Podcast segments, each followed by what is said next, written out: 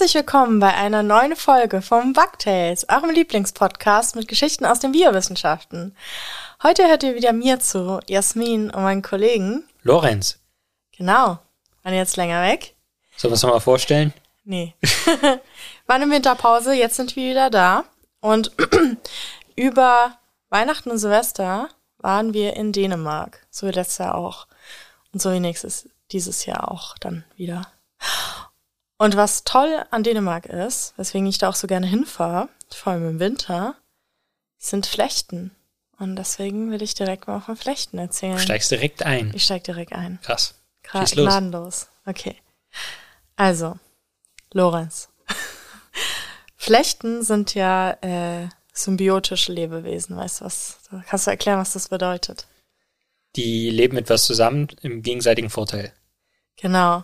Die bestehen aus, also Flechten bestehen aus Pilz und Alge oder Pilz und Cyanobakterium. Und dabei ist es so, dass der Pilz der sogenannte Mykobiont ist und die Flechte, äh, Quatsch, und äh, das Bakterium oder äh, die Alge ist der Photobiont. Okay. Ja, wegen Photosynthese. Muss man die dann immer im Plural ansprechen, die Flechten? Oder fühlen die sich sonst, also fühlen die sich dann Ach adäquat so, adressiert? ja, Pluralis Majestatis ist genau. ja schon Pflicht. Eu- Eure Pflichtestät. Genau. Und bei dieser Symbiose ist es so, dass der Pilz halt Schutz und Stabilität, also so eine Struktur bildet und bietet und Feuchtigkeit für gerade ist für die Alge natürlich sehr wichtig. Und die Algen, und also er schafft quasi einen Lebensraum für die Alge und die bedankt sich sozusagen bei dem Pilz, weil sie durch Photosynthese Zucker herstellt und es dem Pilz gibt. So. Also es ist ein gegenseitiges Einverständnis, ja. Und diese coole Kombi, also dass der Pilz eben so ein, ähm, ja, so einen Lebensraum schafft für die Alge und alles, diese besondere Lebensform sorgt dafür, dass die extrem anpassungsfähig sind und auch in so super rauen Umgebungen überleben können, was ziemlich cool ist. Also die gibt's wirklich überall, sei es jetzt irgendwo gefrorene Tundra oder so oder Wüste, äh, sei es jetzt irgendwie auf dem Carportdach oder am Bordstein sieht man Flechten oft auch. Die haben ja auch ganz verschiedene Formen und die können halt echt auf fast jeder Oberfläche wachsen, also selbst auf Metall oder sowas. Und äh, es gibt rund 20.000 bekannte Flechtenarten, was ziemlich viel ist. Und was schätzt du denn, wie viel Prozent unserer Landoberfläche von Flechten bedeckt ist? Wenn du schon so fragst, Okay, es sind jetzt nicht irgendwie 30 Prozent oder 50 oder so, so viel sind's nicht. Aber ich finde das das, ist ein signifikanter Teil, würde ich schätzen, also mehr als 5%. ja, es sind, man schätzt so zwischen 6 bis 8 oder sogar 10 Prozent. Cool. Was ziemlich viel ist, also, äh, Ja, weil vor allem da, wo sie wachsen, dann nehmen sie ja meistens nicht die komplette Oberfläche ein, sondern es ist so gesprenkelt. Aber Ja, wenn man genau. das aufsummiert, sind es Ja, dann und das alles genau zusammennimmt und ähm, die gibt's halt in so ganz verschiedenen Formen. Also es gibt zum Beispiel so Blattflechten. Das Mhm. sind dann oft die Flechten, die so wie so ein Kreis aussehen, der so ein bisschen geschrumpelt, wie so ein schuppiger Kreis eigentlich. So meistens sind die so so eine Hautflechte. hellgrün. Danke. Meistens sind die so hellgrün oder sowas. Sieht man an Baumrinden zum Beispiel oder auf Felsen. Und dann gibt es zum Beispiel auch noch die Krustenflechten, die sehen fast so ähnlich aus, nur dass sich da diese kleinen Anführungsstriche Blätter, also eigentlich heißen die Talus, dass die sich nicht so abheben vom Baumstamm zum Beispiel, sondern die liegt komplett an. Ja, sieht ein bisschen aus, als, als würde da was schimmeln, ehrlich gesagt. So. Ja, und dann gibt's zum Beispiel noch die Galertflechte, die ist so ein bisschen schwabbeliger. Ähm, die äh, da bestimmt so ein bisschen bestimmt dann äh, die Form des Cyanobakterium oder so, bestimmt dann irgendwie äh, zusammen mit dem Pilz, wie es aussieht. Also sie sind auch ganz, ganz, ganz unterschiedlich. Und dann gibt es noch die, äh, wie heißen die denn? Haha.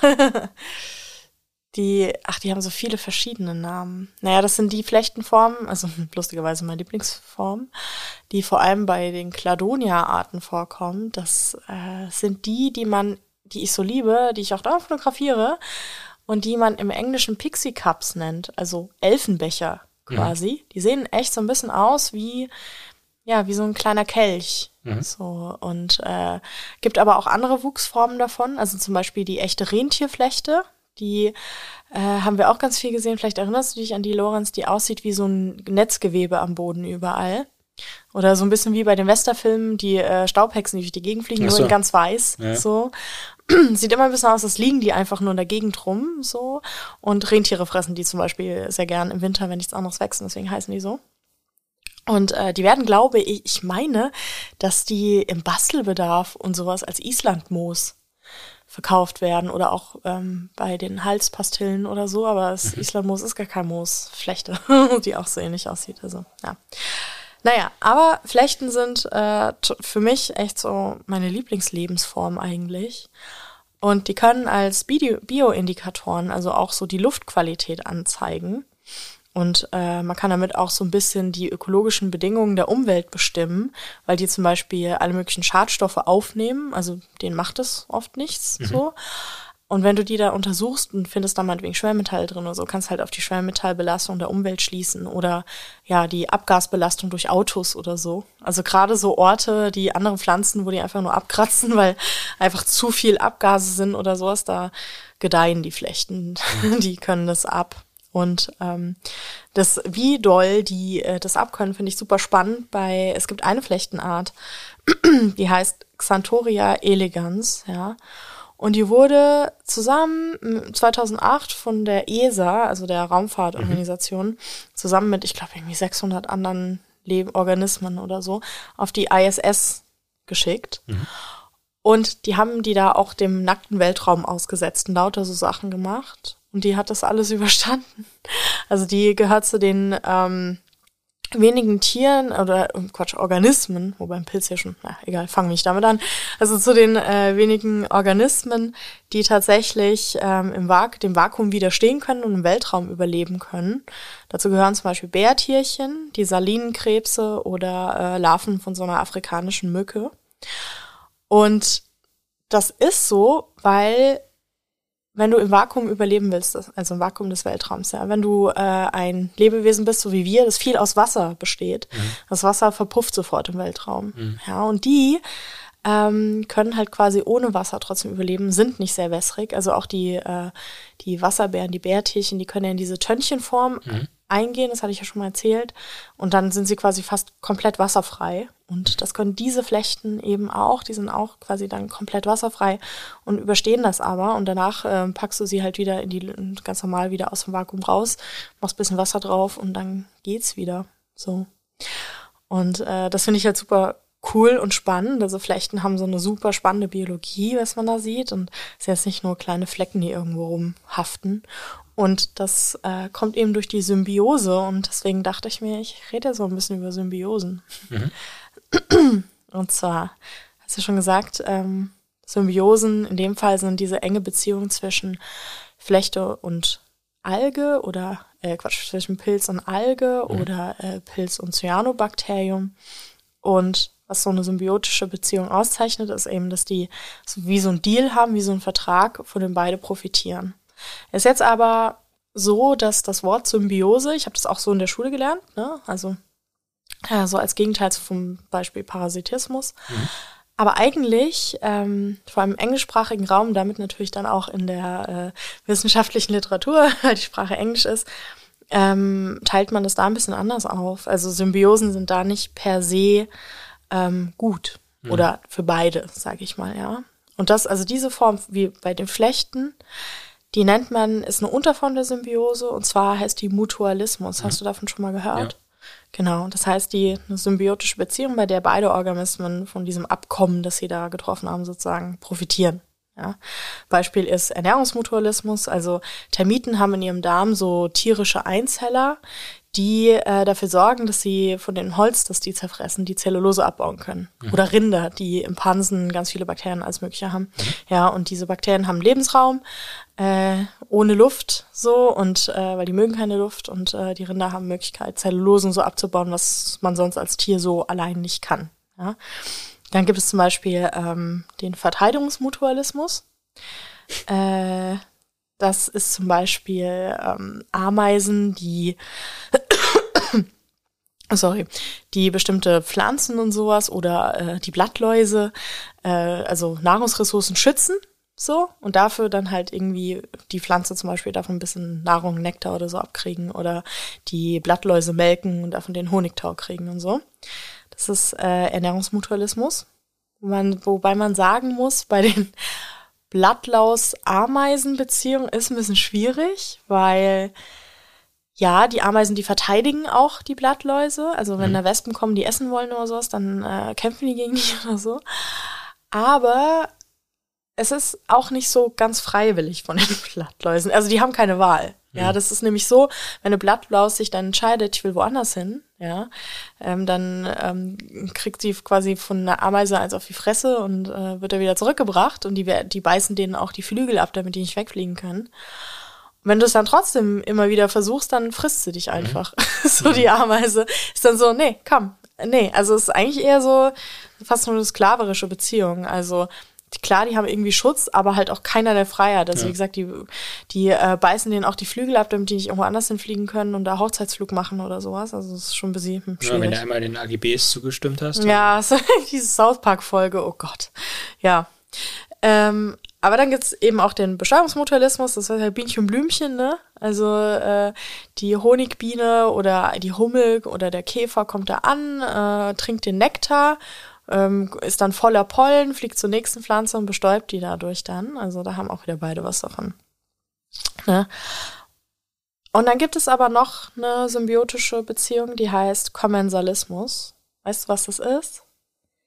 Ja, ich glaube, dem einen reicht zum Vorteil und für den anderen ist es relativ neutral. Genau, für den anderen ist egal. Das ist zum Beispiel, ich finde eine total süße Form des Kommensalismus. Ähm, ist quasi die Phoresie, okay. wo ein Organismus den anderen als Taxi benutzt. Mhm. Das sieht man ganz oft bei Käfern im Sommer. Wenn man so, äh, vielleicht fällt einem dann auf, dass der Käfer irgendwie, der hat irgendwas an, auf sich drauf und dann geht man ganz nah ran und dann sieht man, dass der voller Milben ist und dann denkt man erst so, oh mein Gott, Gott, der arme Käfer. Aber die machen gar nichts. Also sie sitzen auf seinem Rücken, warten, bis der dich da halt auf eine andere Blüte trägt oder irgendwo hin und da steigst du wieder ab und dann bist du da halt so. Mhm. ja. Und äh, das gibt's relativ häufig tatsächlich, dass man aufeinander rumfährt oder so. Mhm. Und dann gibt es noch den Parasitismus. Der gehört auch zu den symbiotischen Beziehungen, ähm, allerdings halt negativ in dem Sinne, dass der Parasit ja von dem Wirt profitiert mhm. und ihn meistens halt dabei schadet. So, also das ist ähm, es können alle möglichen Krankheitserreger auch bei uns sein. Es kann sowas sein wie der Katzenlungenwurm oder so. Oder ähm, das Toxoplasmose, der Parasit, ja, das ist ja auch ein Parasit und so. Also, äh, oder Egel, die sich von Wirten ernähren, äh, Stechmücken, lauter so Sachen, ja. Und es gibt total viele Beispiele für Symbiosen in der Natur und es kann auch sein, dass ähm, eine Symbiose von einer Form die andere übergeht. Also dass es erst, sage ich mal, relativ mhm. freundschaftlich beginnt mhm. und dann aber im Verlauf der Beziehung zueinander nicht mehr so freundschaftlich wird, also dass dann irgendwann ein Symbiosepartner Überhand gewinnt mhm. und den anderen unterdrückt oder so, ist auch oft tatsächlich so bei dieser Algenflechtensache ist schon manchmal auch so, also eigentlich eher so, dass der Pilz meistens ein bisschen mehr profitiert als jetzt die Alge oder das Cyanobakterium. Oder dass ähm, Symbiosen so eng werden, dass ähm, auf genetischer Ebene zum Beispiel mhm. einer den anderen beeinflusst oder unterdrückt. Das gibt äh, so eine Symbiose bei, ich meine, es sind Rossameisen, die ähm, so äh, Mikroorganismen im Darm haben, dass die halt so bestimmte äh, Sachen umsetzen können. Die bräuchten die eigentlich nicht, aber sie haben sie trotzdem. Und da hat man rausgefunden, dass es schon so ist, dass äh, diese Mikroorganismen, Bakterien sind es, glaube ich, ähm, die Rossameisen schon, wenn die im Ei sind, also da sind die quasi schon infiziert, dann ganz klein, wenn die sich entwickeln, ähm, so auf genetischen Ebene eingreifen, dass sich die Rossameise dann vom Körper her so entwickelt, dass genug Platz für die ist. Also das ist dann echt so, da konnte man nachweisen, dass sich die Gene gegenseitig von ähm, dem Parasit, also Parasit in Anführungsstrichen, von dem Symbiosepartner, sagen wir mal so, und der Rossameise, die sich gegenseitig beeinflussen und äh, man auf genetischer Ebene sieht, dass der einen die gegenseitig die ganze Zeit versuchen, sich zu unterdrücken, so dass so eine Homöostase hergestellt wird. Also mhm. dass dann am Ende der Sweet Spot gefunden wird mhm. zwischen, mhm. ähm, okay, die eine, das, äh, der, der Mitbewohner, der hat jetzt genug Platz und alles, aber auch nicht so viel, dass es die Rossameise stört. Und die Rossameise hat halt einen Vorteil davon, dass sie dann bestimmte Nahrungssachen ähm, besser aufschließen kann und so. Mhm. Also das fand ich irgendwie ziemlich krass so auf dieser genetischen Ebene. Und es kann auch sein, dass Symbiosen so eng werden, also zum Beispiel ja Alge und äh, ja Alge und äh, Pilz flechten. Aber auch ein sehr gutes Beispiel ist die Symbiose. Das hatten wir auch schon mal im Podcast zwischen Korallen und äh, Mikroorganismen.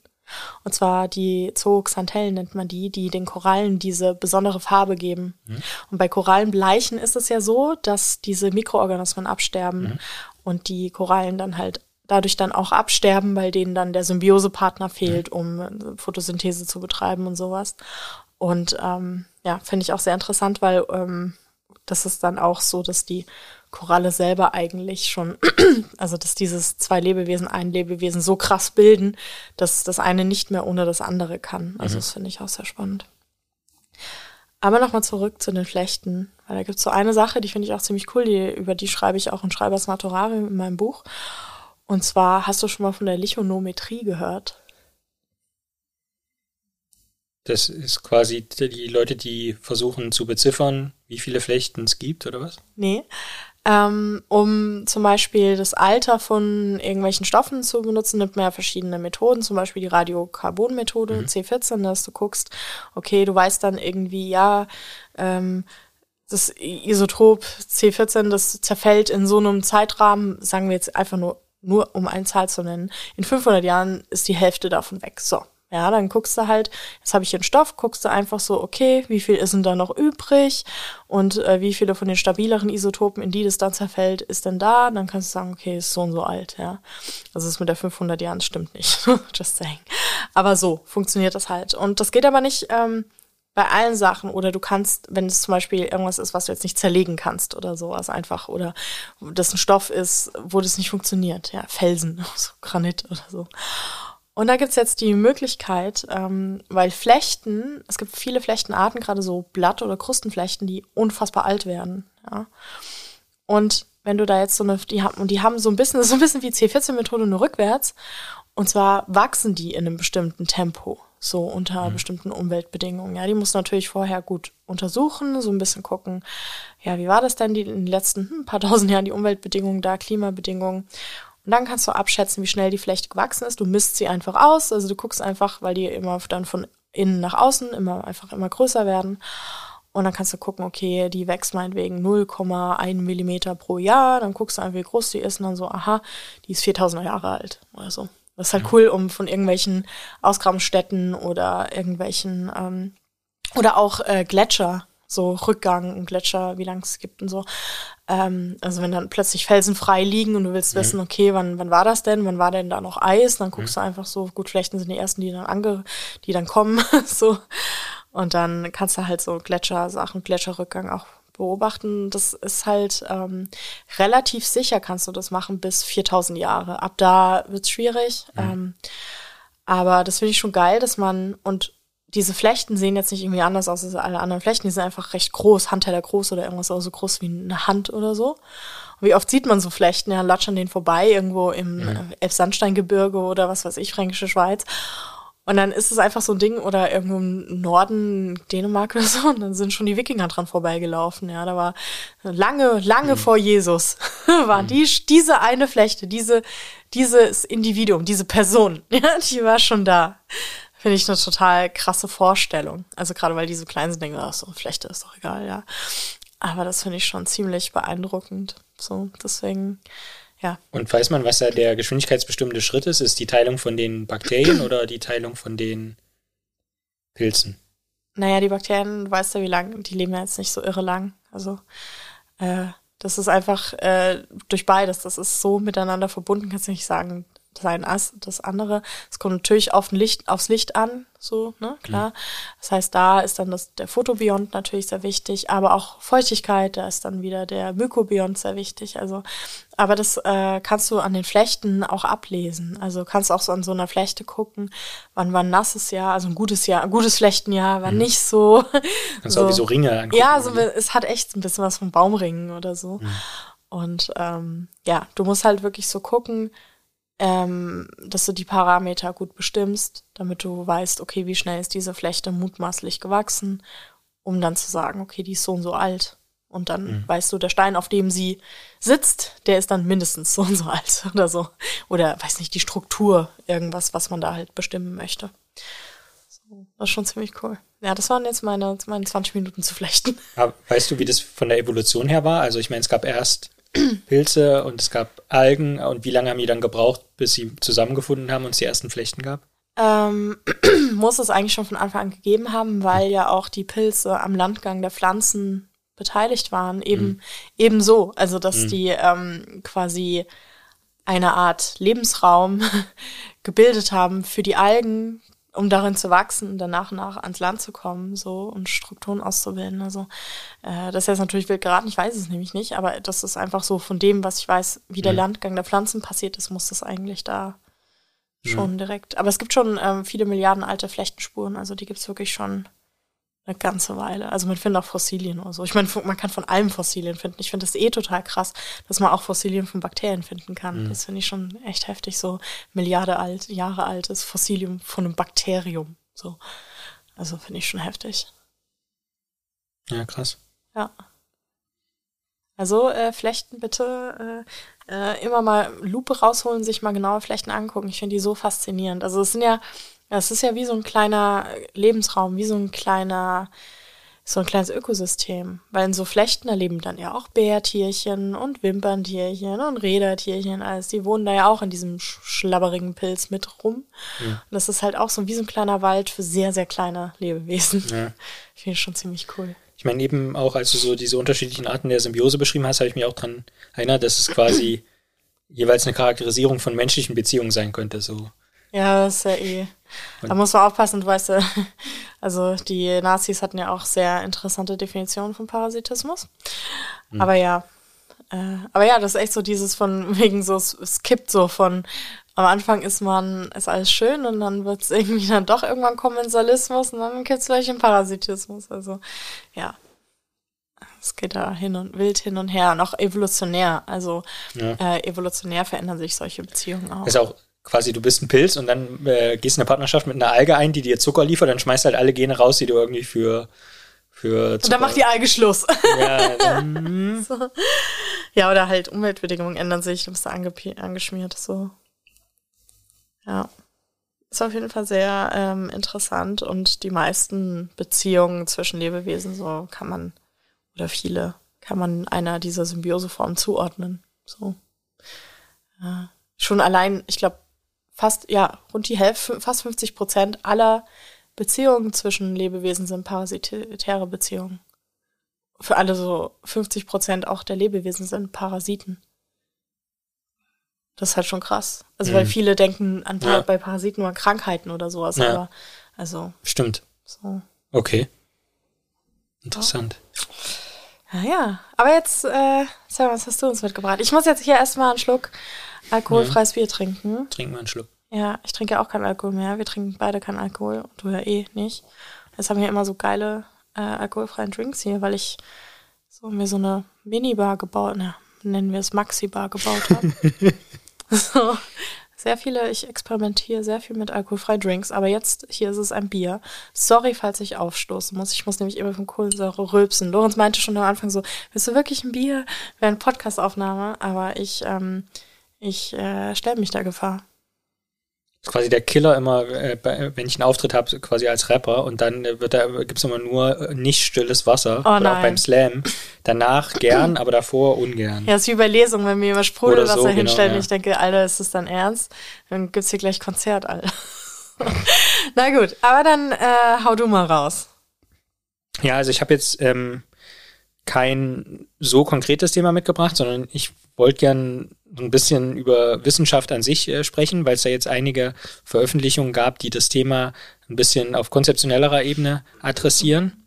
Und als erstes wollte ich mal, was ja auch Ende des vergangenen Jahres rausgekommen ist, dass äh, die neue Version vom Wissenschaftsbarometer ein bisschen besprechen mit dir. Okay. Also das Wissenschaftsbarometer muss man vielleicht mal sagen, für die Leute, die es nicht kennen, ist quasi so eine jährliche Befragung, eigentlich auch äh, repräsentativ, glaube ich, und ähm, da wird so ein bisschen abgefragt, wie denn eigentlich die Gesellschaft auf die Wissenschaft blickt. Und jetzt oh, kann man. Oh. das war bestimmt ganz entspannt bei Corona. Ja, nee, also. Ähm, Wobei, nee, da war es schon mega positiv, erst danach kackt's ab, oder?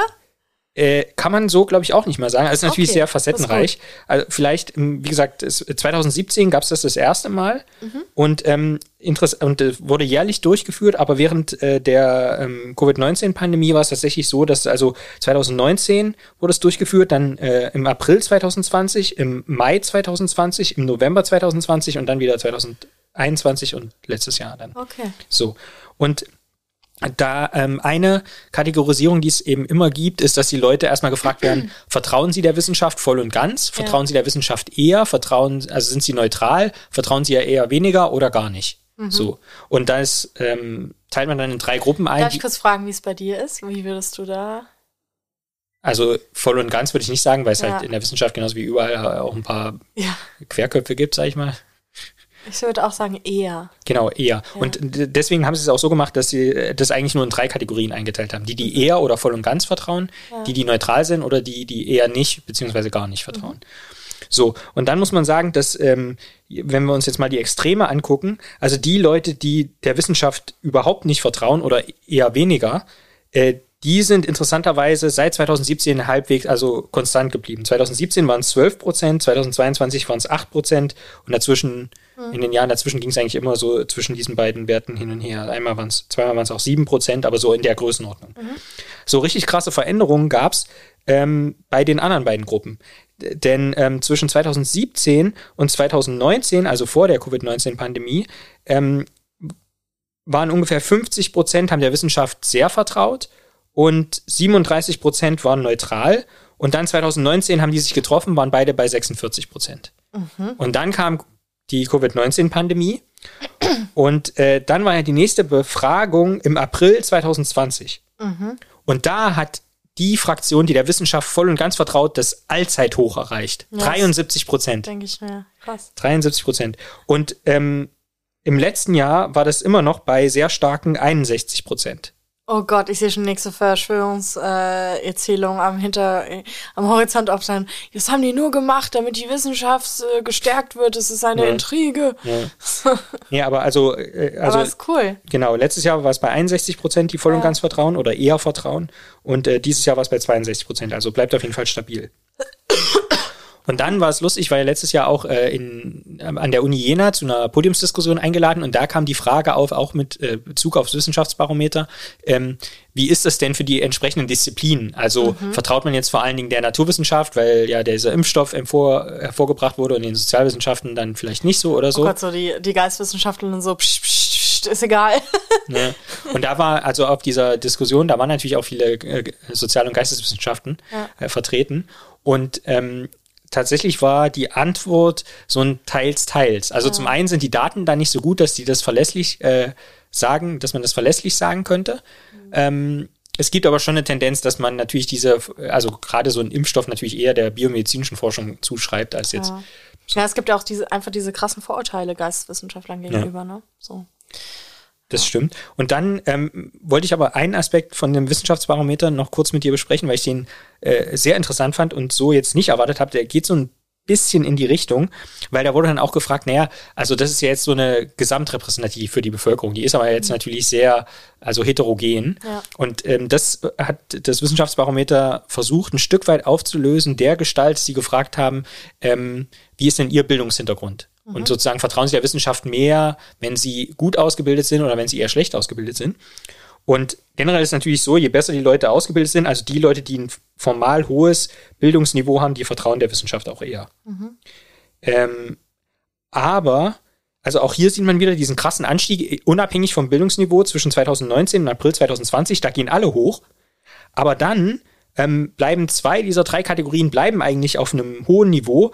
Nur äh, die Leute mit geringem Bildungsstand verlieren krass ihr Vertrauen in die Wissenschaft. Und das sind dann natürlich die ganzen, die den ganzen, also Verschwörungsmythen einheimfallen mit dem Impfstoff und so, glauben, würde ich jetzt mal vermuten. Also lässt sich natürlich nicht auflösen, aber die, Ja, aber das ist ja auch so, dass vor allem dann die Kommunikation, ich meine, wir erinnern uns, wir haben schon öfter darüber gesprochen, dass die Kommunikation so beschissen war, Mhm. ähm, gerade in Richtung Leute, die da nicht so die Erfahrung mit Wissenschaft haben oder nicht selber Ja. irgendwie, ne?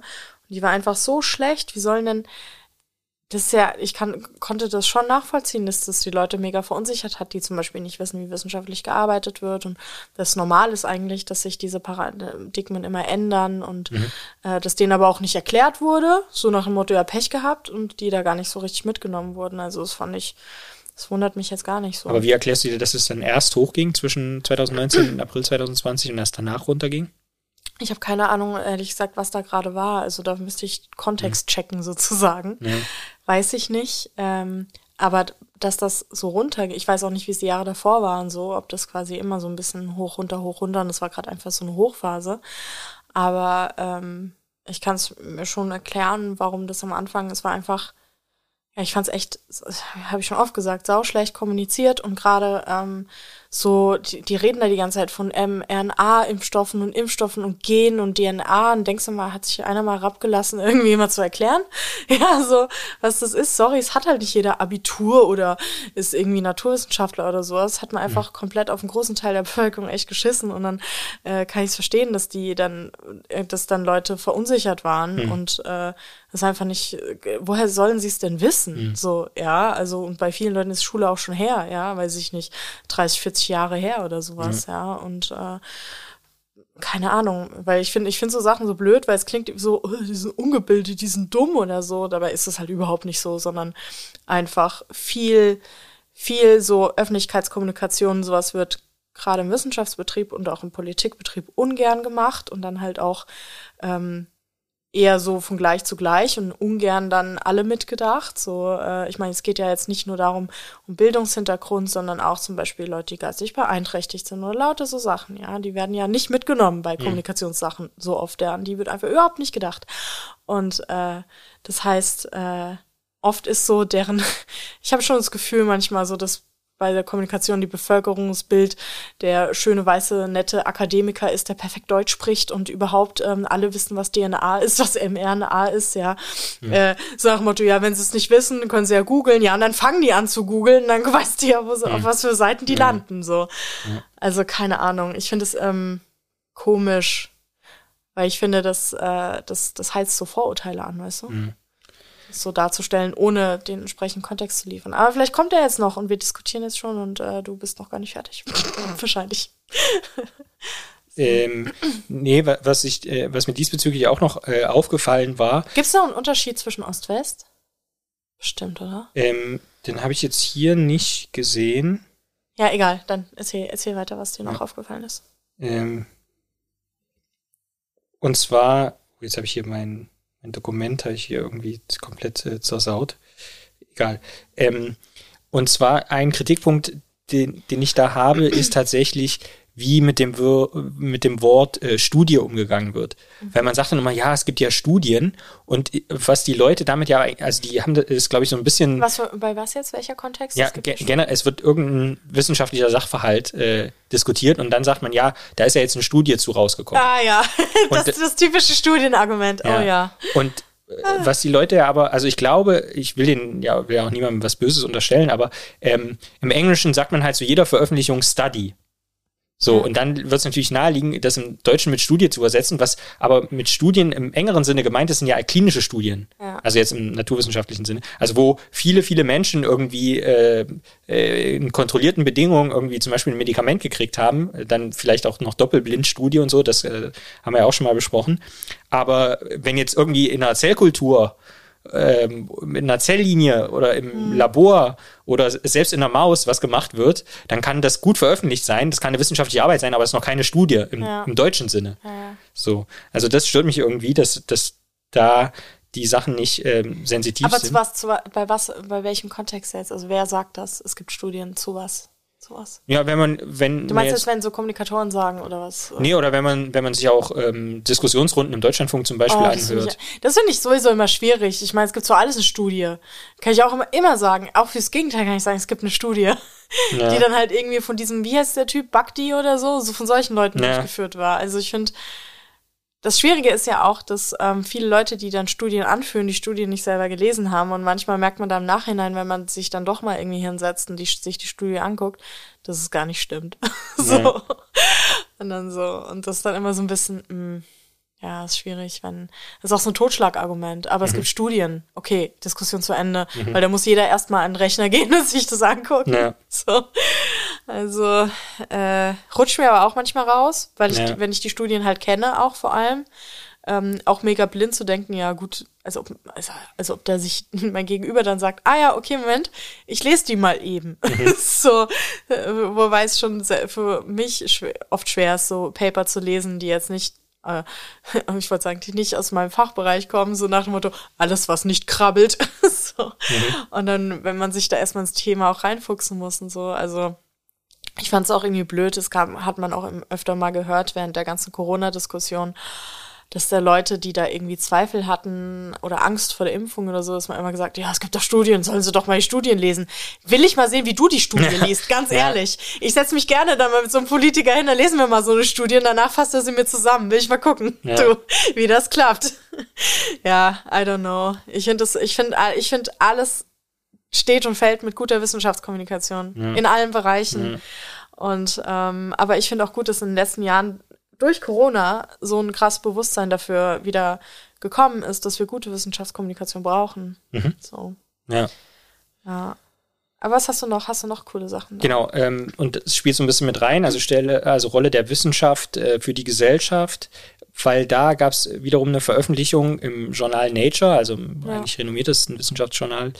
Ähm, und zwar am 4. Januar kam die raus jetzt, ähm, mit dem Titel Papers and Patents are becoming less disruptive over time. Also Veröffentlichungen, ähm, wissenschaftliche Arbeiten und Patente werden mit der Zeit immer weniger disruptiv. Ja.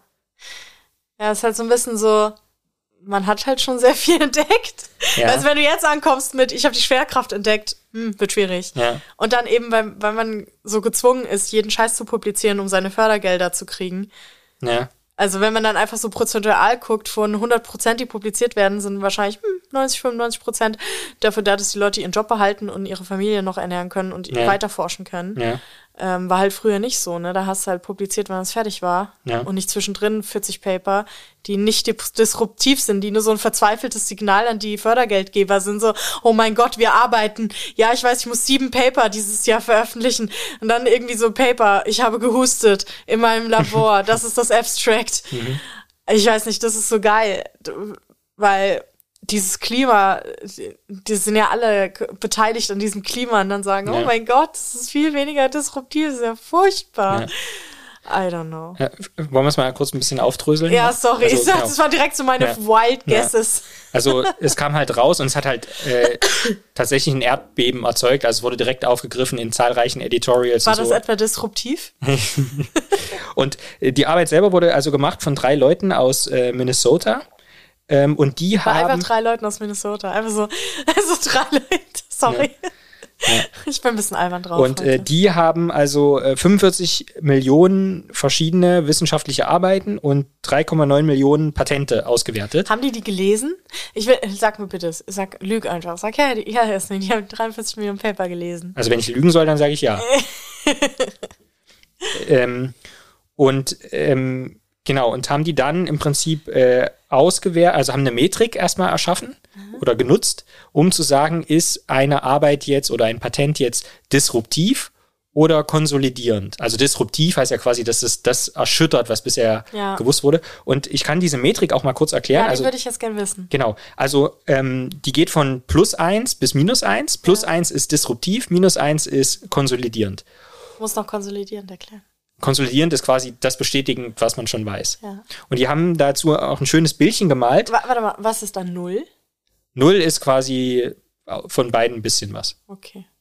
Also, und das haben sie äh, quasi ähm, errechnet durch die Anzahl von Zitaten. Also, wenn man jetzt auf einen Patentbezug nimmt oder wenn man auf eine andere wissenschaftliche Arbeit Bezug nimmt. So. Und es heißt jetzt, also immer wenn man eine Arbeit veröffentlicht, muss man, hat man ja Quellen. Das gehört zum wissenschaftlichen Standard dazu. Nicht dass man- jeder. Dass man Quellen hat und sich auf bereits existierende Arbeiten bezieht. Also dieser eine Typ, der einfach sich selber die ganze Zeit in seiner Literatur? Na egal, egal wer es war. Ja. Hat er nur so ein Paper, wo er sich die ganze Zeit selbst zitiert hat. So. Und ähm, ähm, genau, also zum Beispiel, ich forsche ja jetzt an äh, Immunzellen im Fett. Mhm. Und äh, wenn ich jetzt eine Arbeit veröffentliche, dann beziehe ich mich äh, zum Beispiel auf Leute, die schon sehr wichtige Arbeiten zum Immunzellen im Fett gemacht haben. Zum Beispiel zwei, die da immer wieder genannt werden, sind Rosen und Spiegelmann heißen die. So, das heißt, wenn meine Arbeit jetzt im Zentrum steht, dann beziehe zitiere ich halt schon Vergangenes. Mhm. Und jetzt ist meine Arbeit besonders disruptiv, wenn zukünftige Arbeiten, die meiner Arbeit nachfolgen, in ihrer Veröffentlichung nicht mehr Rosen und Spiegelmann zitieren, sondern mich. Ja. Dann ist es disruptiv, wenn alle plötzlich mich zitieren und nicht mehr die Leute, die ich zitiere. Ja. Und konsolidierend ist es quasi, wenn ähm, die Leute mich zitieren, ja. aber auch noch die Vorgänger ja, davon. Genau. Da, weil dann bestätigt es das quasi, dann schreiben die ja, ja, wie Rosen und Spiegelmann schon gezeigt haben und dann Adlung nochmal bestätigt hat, mhm. so und so. Aber äh, total disruptiv und das alles erschütternd und was Neues ist es halt, wenn die Leute nur noch sagen, ach hier, Adlung war jetzt der Erste, der irgendwie das gemacht mhm. hat, dann ist ja egal, was Rosen und Spiegelmann gemacht haben, so. Und also null ist es eben, wenn es so eine Mischung aus beidem ist. Mhm. Und wenn es auch vor allen Dingen äh, Leute gibt, ist ja auch so ein äh, Punkt gemalt, der ist äh, zwei Punkte in, in braun, ähm, die nur quasi meine Vorgänger Vorgänger zitieren, aber mich gar nicht. Also ich, was ich gemacht habe, ist eigentlich relativ belanglos. Okay. Genau. So. Und äh, also da, damit, das haben sie dann quasi ausgerechnet für alle Veröffentlichungen mhm. und äh, haben das gemacht im Prinzip von äh, den 1940er Jahren, also bis jetzt, über alle Disziplinen, also Lebenswissenschaften, Physik, Sozialwissenschaften und Technologie. Und sie sehen halt, dass dieser, dieser Index für disruptive Arbeiten, der geht halt kontinuierlich, nimmt der ab. Mhm. So. Und das gilt sowohl für Veröffentlichungen, also für wissenschaftliche Veröffentlichungen, als auch für Patente. Und dann schreiben sie schon im Abstract, naja, das ist ja eigentlich verwunderlich, weil schon Sir Isaac Newton hat ja gesagt, dass Wissenschaft immer auf den Schultern von Giganten steht, also auf dem, was irgendwie vorangegangen ist, welche tolle Forschung vorangegangen ist. Mhm. Weil wenn schon ganz viel erforscht wurde, dann sollte es ja eigentlich immer leichter werden, was total krasses zu finden, weil man kann sich ja schon auf so viel krasses beziehen. Ich finde aber auch, wie du es gesagt hast, man kann das Argument eigentlich umdrehen, weil es ist schon eigentlich alles erforscht. Ja. Und alles, was man jetzt entdeckt, ist nur noch so inkrementell. Also ist quasi ein total kleiner Zuwachs und sehr speziell. Ja, sehr speziell. Das genau. ist halt das Ding. Also man hat halt, äh, ja, ich muss da, wie gesagt, immer an meinen äh, Professor denken, der sein Leben lang schon an der gleichen Stelle der Zellwand von Malaria forscht. So. Ja. Solche Sachen halt. Und dann entdeckt er wieder da ein neues Protein und dann, weißt du? Ja. Also, I don't know. Ist nicht so, wie gesagt, nicht so wie, oh mein Gott, ich habe die Schwerkraft erfunden und alle zitieren es, die Schwerkraft gefunden, entdeckt, oh mein ja. Gott. So, ist halt, es ist halt sehr zerfasert und eben, wenn es halt prozentual betrachtet wird oder sowas, wird's es wird prozentual betrachtet. Oder ist ja eigentlich wurscht, weil, weil ja zwischendrin noch diese ganzen, was ich vorhin meinte, diese Paper, die man schreibt, um den Job zu behalten, ja. was mittlerweile eigentlich ohne Scheiß den Hauptanteil ja. macht. Und das ist ein Punkt, den sie tatsächlich machen. Sie sagen, ja? die absolute Zahl an disruptiven Veröffentlichungen ist konstant, ja, aber es wird halt viel mehr anderes Zeug auch veröffentlicht. Ja, dann haben sie aber auch total falsch geframed. Ja. Das ist total dumm. Das regt mich jetzt schon wieder auf, ey. Ja. Und es geht, es geht noch weiter. Wir kommen jetzt nämlich nochmal zu diesem Kommunikationsaspekt zurück, weil sie versuchen, das dann, diese These noch zu untermauern, ähm, indem sie sagen, naja, ähm, früher war halt alles disruptiv und das zeigt sich unter anderem auch daran, dass Worte verwendet wurden, die sonst nirgendwo auftauchen. Also die neu sind quasi. Ach so, hm. Und ähm, mittlerweile werden aber quasi Worte verwendet, die, ähm, die sich nur auf was beziehen, was schon da ist. Irgendwelche Fachtermini, die schon hm. etabliert sind. Und das muss ja aber über die Forschung an sich gar nichts sagen, sondern es kann einfach ja. nur eine Änderung im Kommunikationsstil sein. Ja, eben. Also sie zeigen dann zum Beispiel vergleichen 1950 mit 2010 jetzt bei wissenschaftlichen Veröffentlichungen und sagen, dass 1950 war generell, also das Verb, was am meisten verwendet wurde, ähm, gemittelt auf uh, pro 100 Verben pro 100 Verben im Text war follow und das kam follow. nur bei 0,6 pro 100 Verben vor. Follow. Okay, ja. So, und 2010 kam das häufigste Verb in 3,4 pro 100 Verben vor, also äh, fünfmal so viel. Ja. Und das war Base. Also wir basieren ja, das, gut, was wir gemacht haben, jetzt auf was. Irgendwie. Naja, so. Hm. Und ähm, dann sagen sie, bei den Patenten ist es noch noch deutlicher, weil da ist das häufigste Wort 5,87 Mal pro 100 Verben ist use. Also sie wenden, es wird schon was angewendet in dem Patent selber. Das heißt, das, was mhm. das Patent macht, kann ja jetzt nichts Disruptives sein, weil es bezieht sich ja irgendwie auf was, was, es verwendete ja was, was, was auch schon irgendwie patentiert das ist. Klingt irgendwie total unseriös. Ja. Es klingt ein bisschen ohne Scheiß wie Astrologie oder aus ja. der Kristallkugel lesen. Ja. Das kann ich denn ernst sein. So, und ähm, da, genau. Und ähm, Okay. Dann gibt es auch einen Kommentar dazu, ähm, ich glaube, der war auch von Nature, wo gesagt wird, naja, also es muss ja auch gar nicht alles disruptiv sein. Ja, ja. also. Und äh, es sagt ja auch nicht, dass, ähm, dass das, was nur inkrementell zu, also nur einen kleinen, kleinen äh, Vorteil liefert, eine Veröffentlichung, dass das schlecht ist. Ja. Sondern manche Sachen sind halt schon so speziell, die müssen halt nur noch, da muss eben nur noch dieses eine Prozent verbessert werden, damit es halt irgendwie richtig gut funktioniert. Ähm, aber genau, also äh, das ist alles irgendwie ein bisschen, hat alles einen faden Beigeschmack. Es vernachlässigt zum Beispiel ja auch, oder es wird nur in Teilen irgendwie erwähnt, dass es ja mittlerweile auch viel, viel mehr Leute einfach gibt, die in der Wissenschaft arbeiten als noch 1940. Ja, eben. Also so. das ist halt, weißt du, du hast viel mehr Auswahl, was du zitierst und du musst mir die Arbeiten angucken. Es sind ja auch immer mehr also die Literaturdinger werden ja immer länger, auch bei den Papern. Wenn du guckst 1950, was da Literatur versus jetzt, weil es eben so viel gibt, dass du zitieren kannst, dann zitierst du halt nicht nur einen und dann zitieren nicht alle diesen einen, sondern all die 50 anderen, ja. die auch sowas ähnliches mit einem ganz kleinen bisschen was anderem gemacht haben. Ja. Also das ist doch irgendwie ja. Das, re das regt mich schon wieder auf. Ja. Naja, aber immerhin die Conclusio, die, die, die diese Leute dann, also von, von der ursprünglichen Arbeit dann ziehen, ist, sie sagen, naja, ähm, das Hauptproblem ist eigentlich, dass sich die Leute immer mehr spezialisieren. Und ja. man kann ja nur disruptive Sachen entwickeln, wenn man auch wirklich sich in der Breite bildet. Und das wird eigentlich systemisch fast gar nicht mehr ermöglicht. Und sie ja. schlagen dann vor, dass viel mehr, als dass man Projekte fördern sollte. Also ich erfahre das ja auch, dass die deutsche, sage ich mal, Forschungsförderungslandschaft enorm konservativ ist und halt eben wirklich auch nur Projekte fördert. Also es ist enorm schwer, mhm. quasi die eigene Stelle oder die eigene Karriere in dem Sinne zu sichern finanziell. Ja. Äh, sagen sie, naja, das müsste eigentlich, da müsste es eigentlich ein Umdenken geben und es müssten eigentlich Leute, Leute gefördert werden, wo wir sagen, okay, hier, wir vertrauen dir als ja, Person in ja. der Wissenschaft, du bist schlau, du so und jetzt gehen, jetzt sichern wir mal deine Stelle für lange ja, total, Zeit. dass man da auch mal die Person auch mal was ausprobieren genau, kann. Genau, mal was risikoreich ist. Das man ja gar ja. nicht. Vor allem, wenn man überhaupt zum Forschen kommt beim Stellen von 50.000 Anträgen ja. und Bürokratie und so. Und dann eine Empfehlung, die sie auch noch machen, die ich auch äh, natürlich super finde, ist, dass äh, Institutionen und Fördereinrichtungen ähm, mehr äh, Sabbatjahre unterstützen sollten. Also, ja. dass die Leute wirklich mal für ein Jahr oder ein halbes Jahr rausgehen, was komplett anderes machen und so. Das finde ich natürlich auch äh, extrem, extrem gut.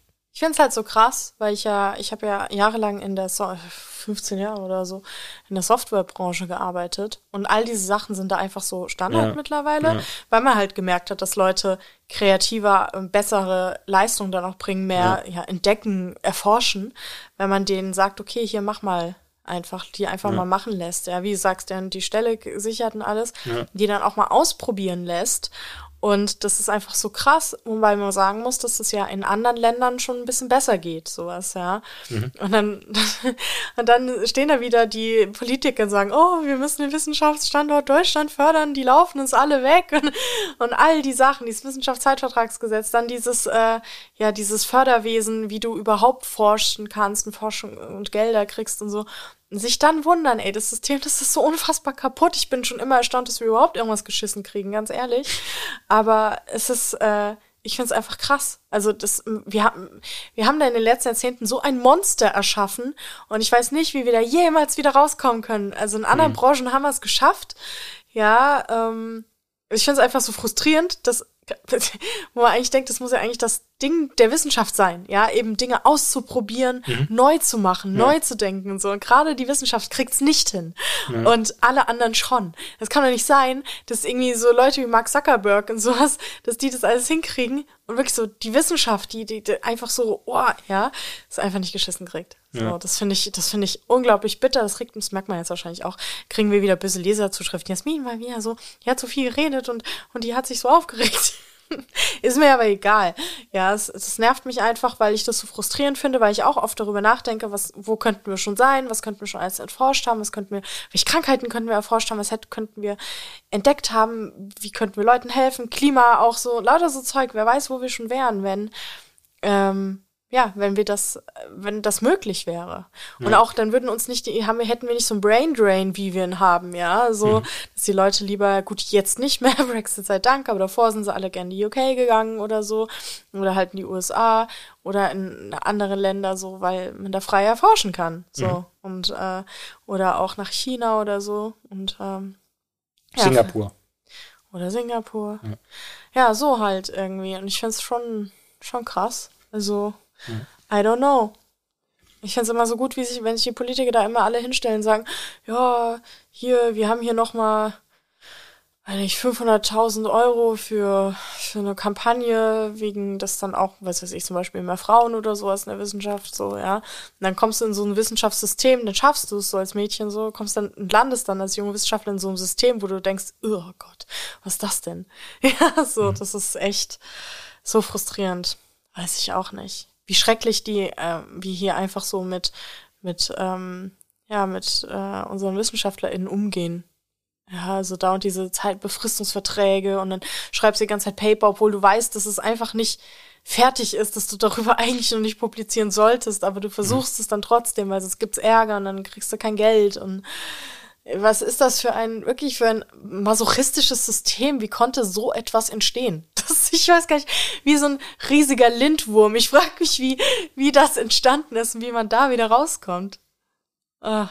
Oh, jetzt hier wieder mega Mecker-Monolog von mir. Oh, na toll, gibt's wieder Kommentare, ey. Wobei ich muss sagen, um es vielleicht auch noch ein bisschen äh, auf einer positiven Note enden zu lassen, weil du jetzt eben äh, Leserbriefe, ähm, böse Leserbriefe erwähnt hast. Ich habe gesehen, dass wir ähm, unter unserer Folge vom vorletzten Mal einen total coolen Kommentar haben von The Jazz Gitarre, einem Jazz-Gitarristen. Mhm. Äh, und zwar, weil ich ja erzählt habe, dass äh, Jimi Hendrix, also die US-Nationalhymne, äh, da mit den Zähnen gespielt hat. Stimmt, was hat er denn? Und da hat er, äh, hat er also total äh, beschrieben, auch mit mehreren YouTube-Video-Verweisen, warum das, warum das so disruptiv war, diese ja, stimmt, eine Vorspielen genau, genau, da. Genau. Ja, fand ich echt cool. Ähm, also das, äh, vielen Dank für diesen Kommentar. Ja, und, ihr könnt auch gerne Kommentare ja. schreiben, wenn ihr sagt, mir hat wieder so viel geredet, macht halt, Pech. Ja. Sucht euch einen anderen Podcast, wo geschwiegen wird, geht's Schweigekloster.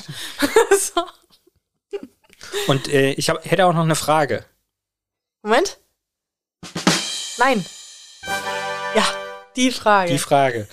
Und zwar, jetzt war ja auch gerade das äh, chinesische Neujahrsfest ja. und äh, wir sind ja jetzt im Jahr des Hasen. Oh.